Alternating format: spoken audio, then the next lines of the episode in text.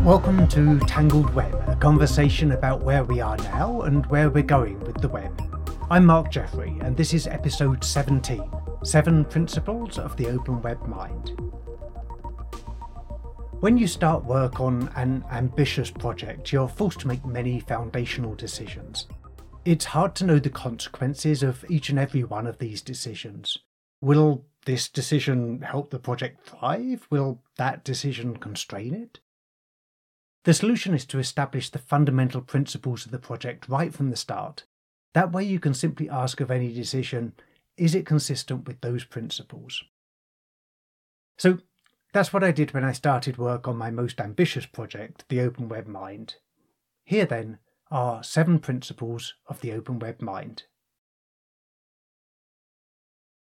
Principle one is open. This one's so fundamental that it's right there in the name. The Open Web Mind is open. It's an open protocol. Anyone can create a mind that can talk to any other mind.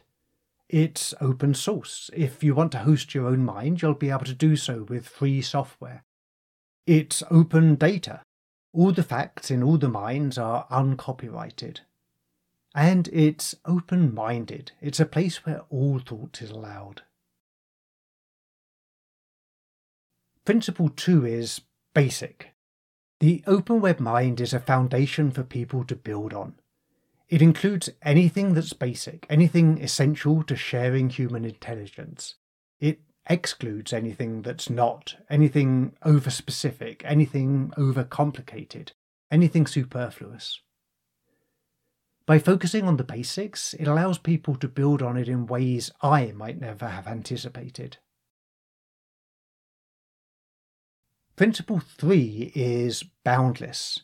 The open web mind is designed to be boundless.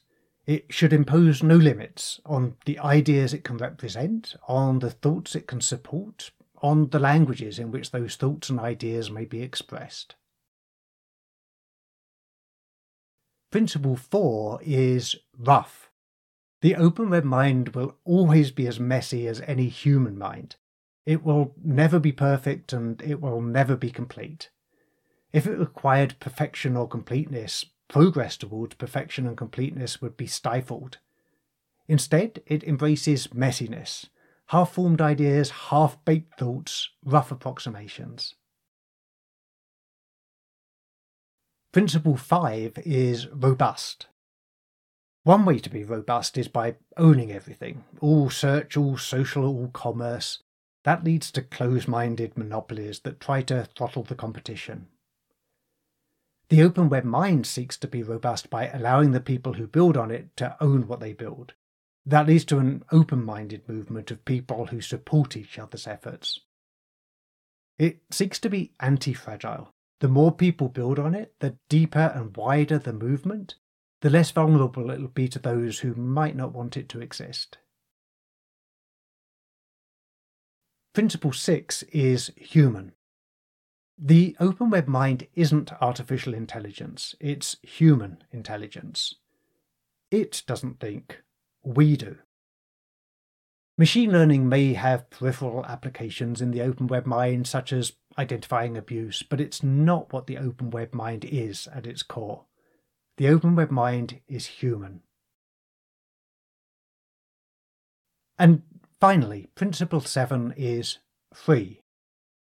The open web mind is free as in freedom. No one tells anyone else what to do. When you create your own mind, you don't have to ask for anyone's permission. You ideate your own ideas and you think your own thoughts. If you don't like the Open Web Mind hosting, you're free to host your mind elsewhere. If you don't like the Open Web Mind protocol, you're free to follow your own protocol. If you want to build a business on Open Web Mind principles, software, and data, go right ahead. As far as is feasible, the Open Web Mind opts for freedom. If you want to learn more about the Open Web Mind, make sure you're subscribed to Tangled Web. I'll be talking about it in many future episodes.